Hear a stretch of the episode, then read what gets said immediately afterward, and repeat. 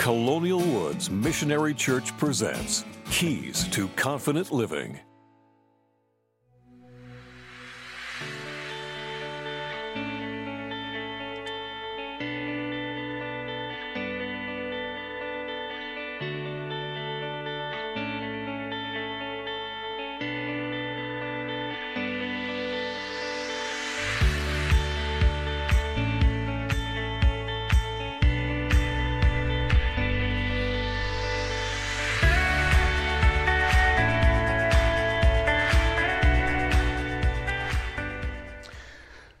Good morning, Colonial Woods. Good to see each of you today. I'm glad you're here. If you're joining online, I want to welcome you as well. Isn't it gorgeous outside today? Man, it is just be well, well, I guess you guys wanted to rain like two days ago. Isn't it gorgeous outside? Yeah, it's beautiful, beautiful Memorial Day weekend, and hopefully you enjoy this time. If you have your Bibles, would you take them and turn to Matthew chapter 6? Matthew 6. Going to continue a series we started uh, early in May called It's Complicated uh, Experiencing God's Grace in Messy Relationships. And today I want to talk to you about what I consider some of the hardest words in all of Scripture. I know the title says the hardest words.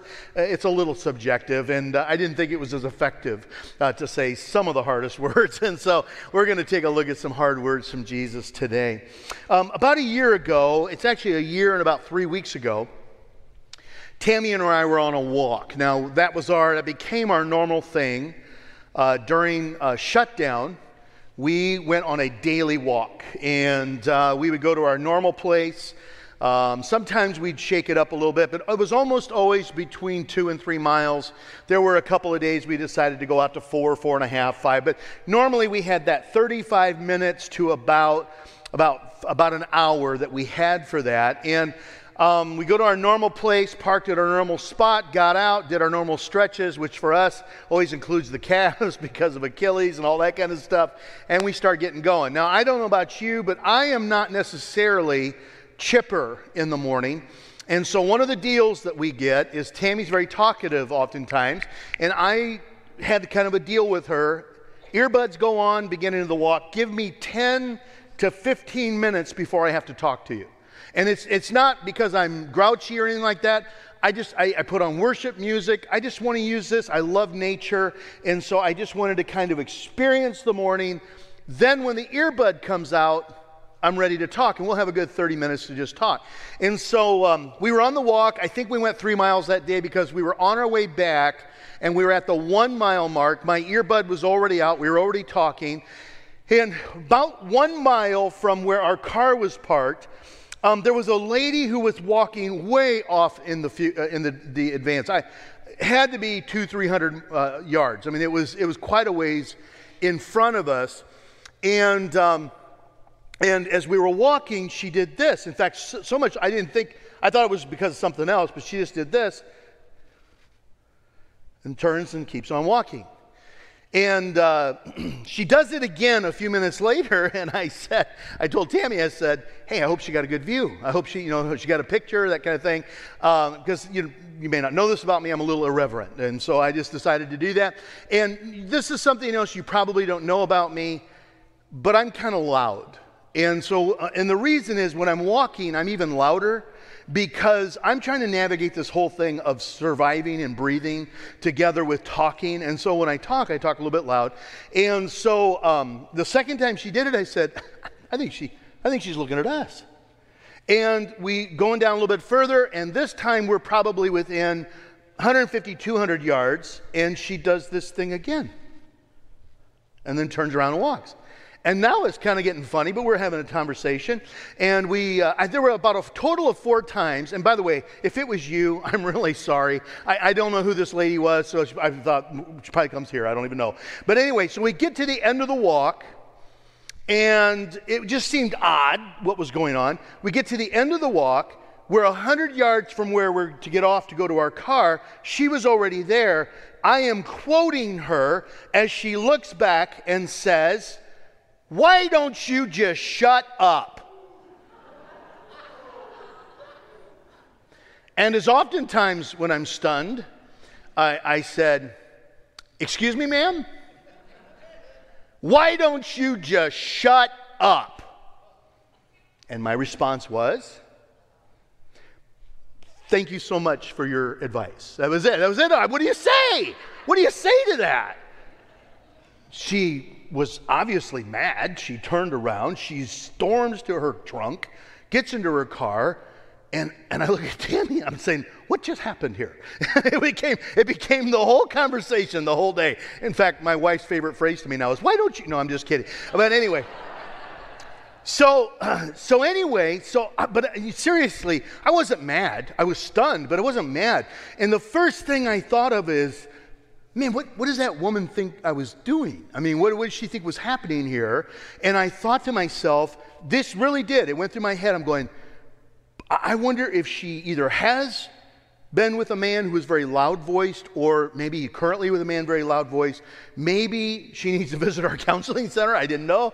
Uh, maybe she, all I could think of is this is a very angry woman, and I thought she's got some issues, and I felt really bad for her because we walk that trail every day, and I'm thinking she's gonna see us all the time. This is awkward. Last week, I shared with you a message on anger. I almost could call this part two because anger and this whole thing of forgiveness are so closely tied. We talked about the cause of some unhealthy anger in a person's life, and one of them was, was stored up anger. It's not dealing with things. And what happens is, is we tend to take out our anger on people that weren't necessarily the source of the anger in the first place. I'm going to take you to a passage of scripture that I got to be honest, I, I, don't really like that it's in the Bible. Now, I want you to know I love Jesus. I'm glad it's in the Bible, but there are times when I see things that I kind of wish weren't in the Bible. And before you get too critical, the disciples were kind of the same way. There was a time in John chapter 6 where Jesus was teaching about him being the manna who's come down from heaven and that they have to partake in him. And they looked at him and said, Lord, this is hard. Who can possibly receive this? And Jesus knew they were offended by this whole thing. They didn't like what Jesus was saying because it was so hard to take into their life. I'm going to take you to one that is a very familiar passage, but it's a hard passage. It's where Jesus teaches his disciples to pray. Matthew chapter 6. You likely have heard this before. You may have even prayed this before or memorized it. It's the Lord's Prayer. Here's what it says chapter 6, verse 9. This then is how you should pray Our Father in heaven, hallowed be your name, your kingdom come, your will be done on earth as it is in heaven. Give us today our daily bread and forgive us our debts as we have forgiven our debtors. And lead us not into temptation, but deliver us from the evil one. So far, so good. Verse 14, 15. For if you forgive men when they sin against you, your heavenly Father will also forgive you. But if you do not forgive men their sins, your Father will not forgive your sins. I don't like that verse. I don't like that verse not because I struggle with unforgiveness. I don't like that verse because it seems almost conditional. It almost it seems so contrary and yet Jesus makes a really big deal about this whole thing of forgiveness. Luke chapter 7, he deals with forgiveness. Luke 17 deals with forgiveness. Matthew 18 deals with forgiveness. Jesus deals a lot with this whole idea of forgiveness. And I got to be honest with you, I don't, I don't like the way that he says that. It's interesting because last week when we were talking about anger, I focused in, but I didn't really, he- I didn't stop on a passage out of James chapter 2. Now, James is the half brother of Jesus. And in James chapter 2, as he's teaching about how Christianity plays itself out in daily life, James chapter 2, verse 12, here's what James says Speak and act as those who are going to be judged by the law that gives freedom, because judgment without mercy will be shown to anyone who has not been merciful. Sound familiar? Mercy triumphs over judgment. Now, Jesus in the Lord's Prayer is, in fact, I put this in your notes, he's really making an invitation for God's grace to permeate your life. And so, what he's doing is merely saying that if you're going to invite God's grace to permeate your life, then you need to allow God's grace to extend from your life. And as I've processed that passage, as I've looked at that passage, I would tell you I've heard it explained away. I've heard all kinds of, but you know what? I think Jesus just said it the way it is. He says, hey, in your life. And it's funny because he's really the right person to say it because he, he, first of all, in this passage, gives us the foundation of our own forgiveness, which is the forgiveness we've gotten. Okay? So, in other words, He's given us the foundation that we can forgive others because of the forgiveness we've received. Notice what he says forgive us our debts. Uh, a debt is something you owe someone. And so, when a person comes into a relationship with Jesus Christ, you accept his salvation, you accept his grace in your life. God is forgiving you of a debt that you owe. For the wages of sin is death, but the gift of life is eternal life in Jesus Christ, our Lord and our Savior. And so when He forgives us, He's releasing the debt to us.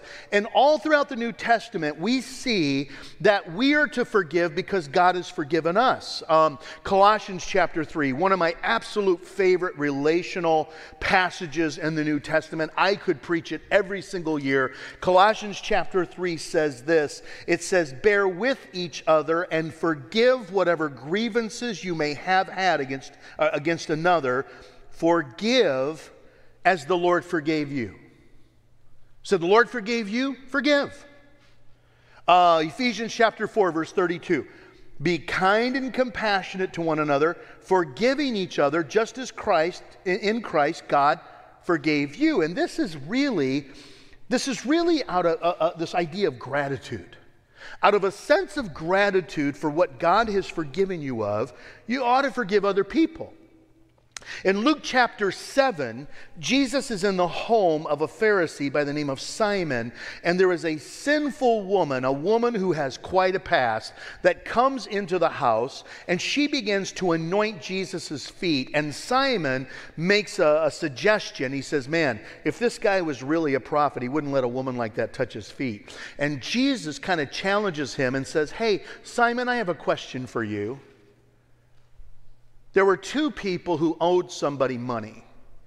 One owed 500 denarii. That's a couple of years' wages. One owed him 50 bucks or 50 denarii, about two months' wages. Neither one of them could pay it back. So he forgave both of them their debt. Which one do you think loved that man more? And Jesus said, Well, I suppose the one who has been forgiven more, and he says, You've judged correctly, and he applies it to that woman. And what he says is, is that when you have been forgiven much, you can't help but forgive others much. Michael, I look over here, and you're my brother in Christ.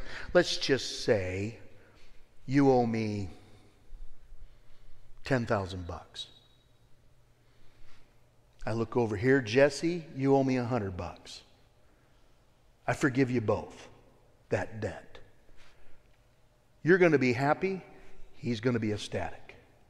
Kind of the idea. And, he, and it's interesting to me because I wonder sometimes when we hold on to stuff and we're unwilling to show forgiveness toward others. And I, believe me, this could be a whole series. I get it. It's hard to forgive sometimes. It's hard when it was something that was life altering. It's hard when it was a betrayal. It's hard to forgive when you keep seeing the person who hurt you. Or even worse, what if the person is continuing to do it?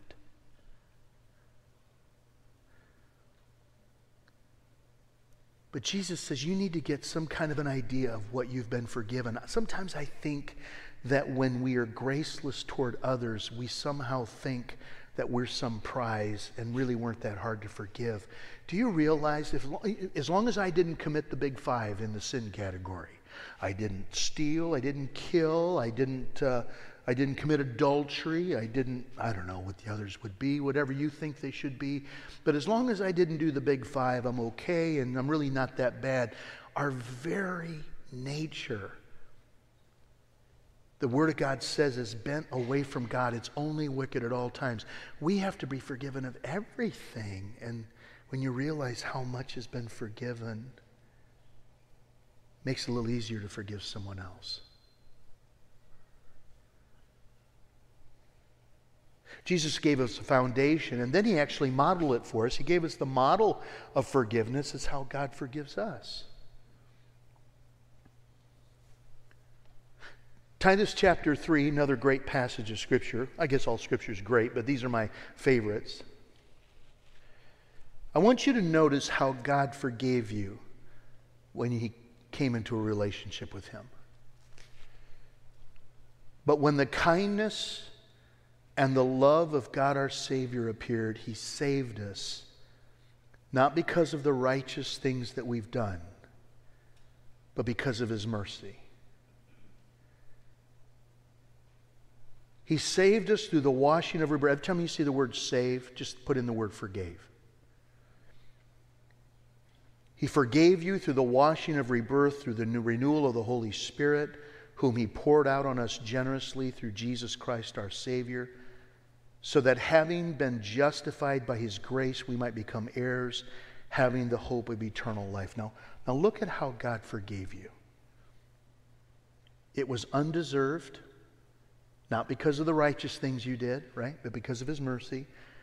He released it and then he covered it. He released it in that he saved it, but he covered it by his mercy. Forgiveness, boy, this is something if you can grab this. Forgiveness always means somebody is going to live with the debt. Michael, back to the fact is you owe me $10,000.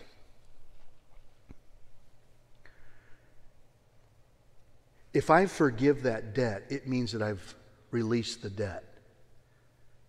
And what it really means is I've now assumed the debt.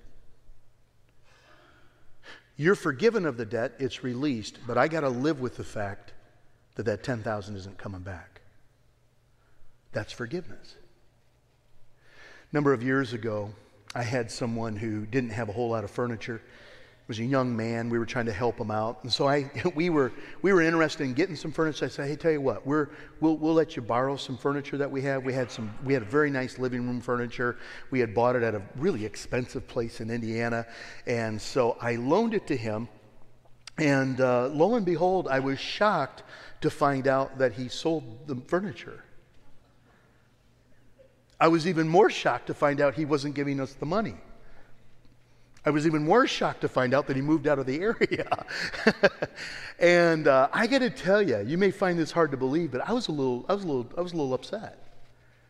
I couldn't believe it. It just kind of bugged me. And again, it wasn't, it wasn't that I wouldn't have given the guy money, but I was so, I was so, I got, who does that?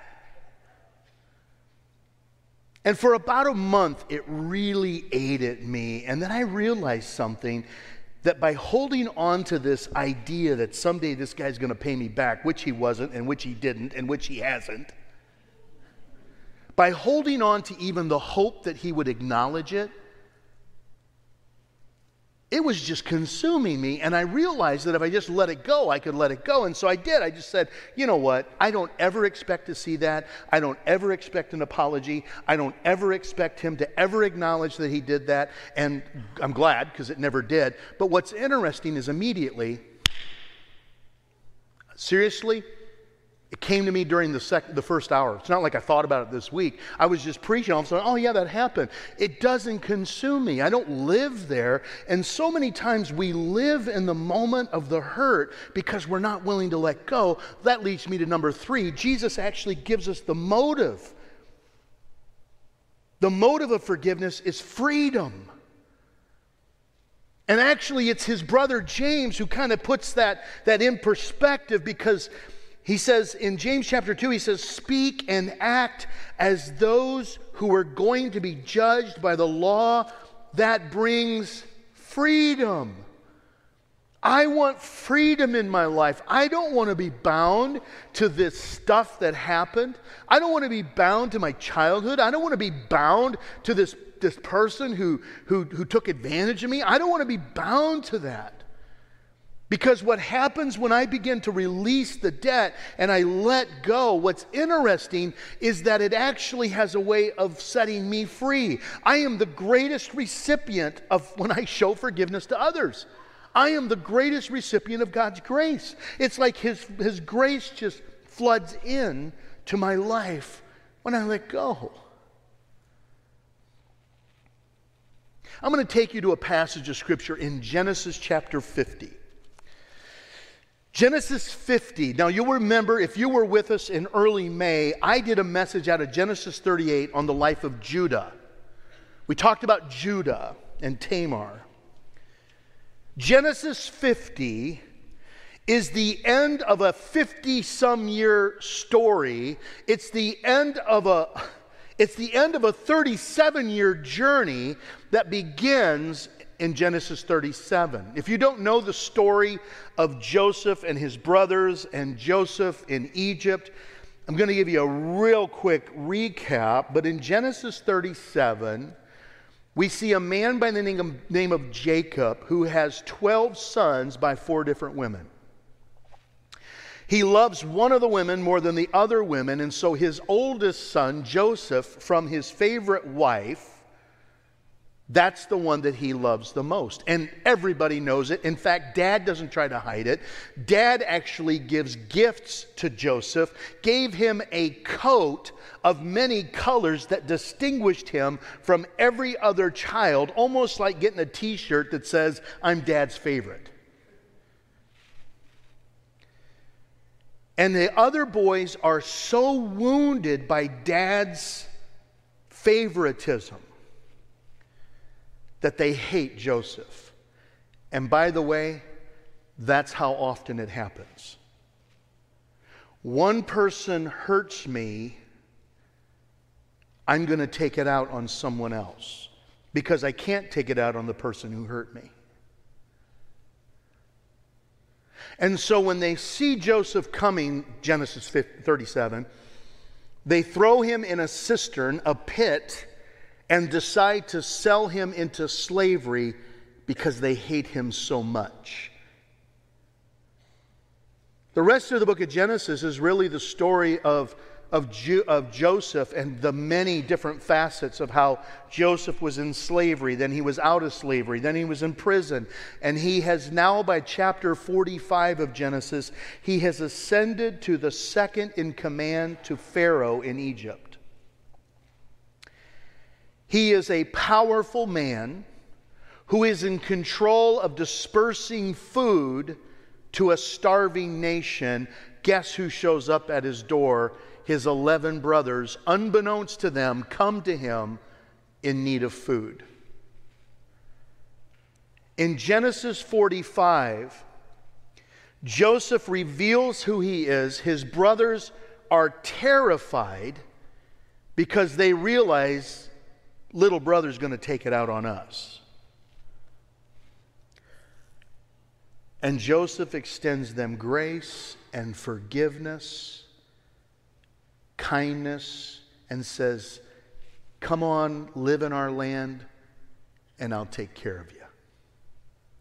Fast forward 17 years to Genesis 50. In Genesis chapter 50, dad, Jacob, has passed away. He's already blessed his boys, they've already had their time with him. And Jacob now dies, and we come to Genesis chapter 15, and I want you to see what takes place. When Joseph's brothers saw that their father was dead, they said, What if Joseph holds a grudge against us and pays us back for all the wrongs that we did to him? So they sent word to Joseph saying, Your father left these instructions before he died. Translation, they lied to him. This is what you are to say to Joseph I ask you to forgive your brothers the sins and the wrongs that they have committed against you in treating you so badly. Now, please forgive the sins of the servants of, of the God of your father. And when their message came to him, Joseph wept. His brothers came to him, threw themselves down before him. We are your slaves, they said. But Joseph said to them, Don't be afraid. Am I in the place of God? You intended to harm me, but God intended it for good to accomplish what is now being done, the saving of many lives. So then, don't be afraid. I will provide for you and your children. And he reassured them and spoke kindly to them. Now, it's interesting because when you see this story, you are seeing two different understandings of what forgiveness is. Judah and his brothers saw forgiveness as holding a grudge until you can make good on the grudge. They saw extending forgiveness until you can get payback. And so, what's so interesting is they were thinking, you know, the way you extend forgiveness is because dad's still alive, you show mercy until dad's gone, and then we're going to get payback. And what is so sad about this is that they lived with fear and a sense of dread because they didn't understand what forgiveness was. Joseph had showed them forgiveness, he'd extended forgiveness, had actually treated them with forgiveness for 17 years, and they were still living with a sense of dread. Joseph understood forgiveness very different. He was grateful for what God and the grace that God had given to him. He says that what has happened to me is actually for good for the saving of many lives. He showed them kindness and he released the debt that his brothers had for him. And you notice that it says Joseph wept? Why did he weep?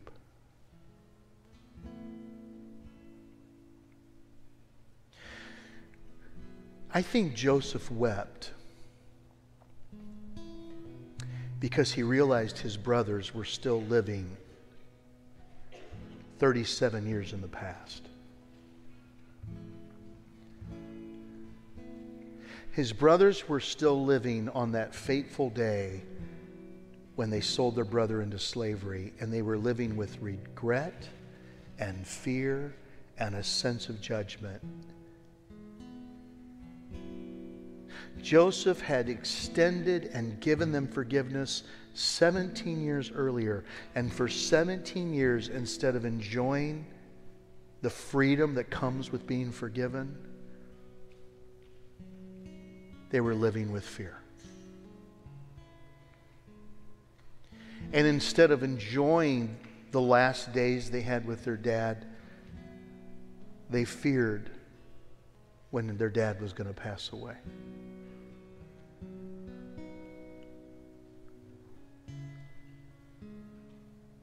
And could it be that Jesus said that if you forgive men their sins, your Father in heaven will forgive your sins? And if you don't forgive men their sins, your Father in heaven will not forgive your sins? Is it possible that Jesus said those words because he understood that how you view forgiveness and the way that you receive forgiveness will translate into the way that you extend forgiveness? And oh, by the way, the way that you receive forgiveness from God will have a great impact on how you extend forgiveness to others.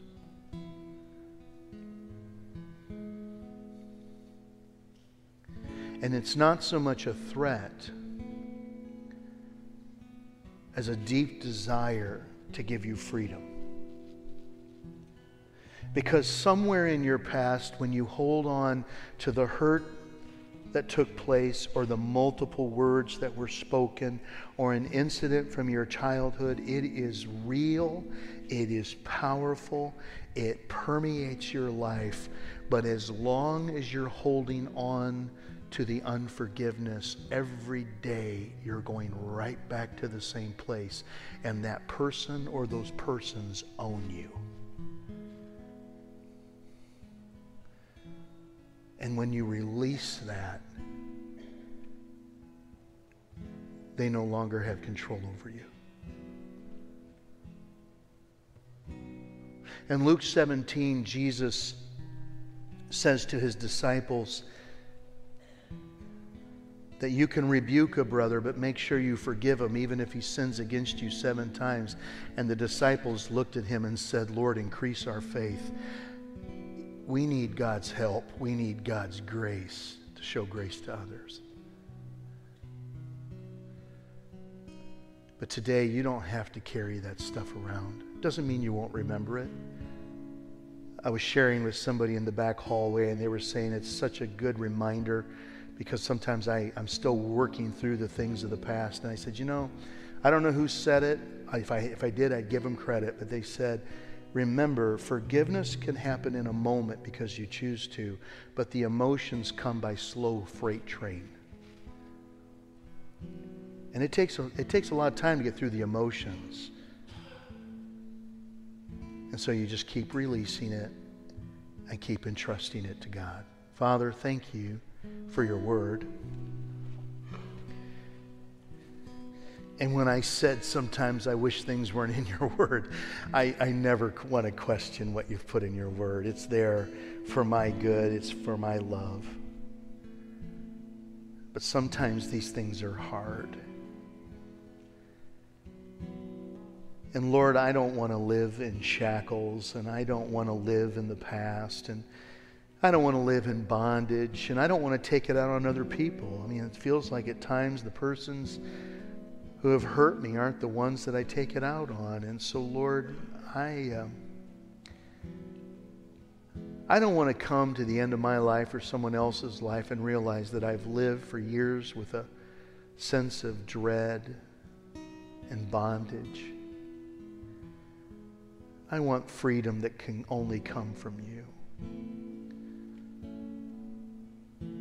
So this morning, Lord, I want to receive your, your freedom and your forgiveness. I, when Pastor Phil was sharing how you forgive us, I, I think I've been living with an idea that you're just waiting for me to mess up so you can bring all my sins back again and just confront me with them. And Lord, I, I when you forgive me, you forgive me, and I want to accept that forgiveness and your grace through Jesus Christ. Wash me. And Lord, I want to extend that same grace, and I need your help. But I want to release this stuff. And whenever I say release, my hands automatically go open. I just want to release this to you. It was painful, it hurt, but Lord, I want to I want to let go of this stuff. I want to give it to you. And I'm inviting, Holy Spirit, I'm inviting your healing. I'm inviting your washing. I'm inviting you to do a, repair work in my emotions and my life as I walk in freedom before you.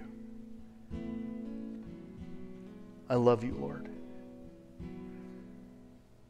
Work your grace in me, I pray. In Jesus' name.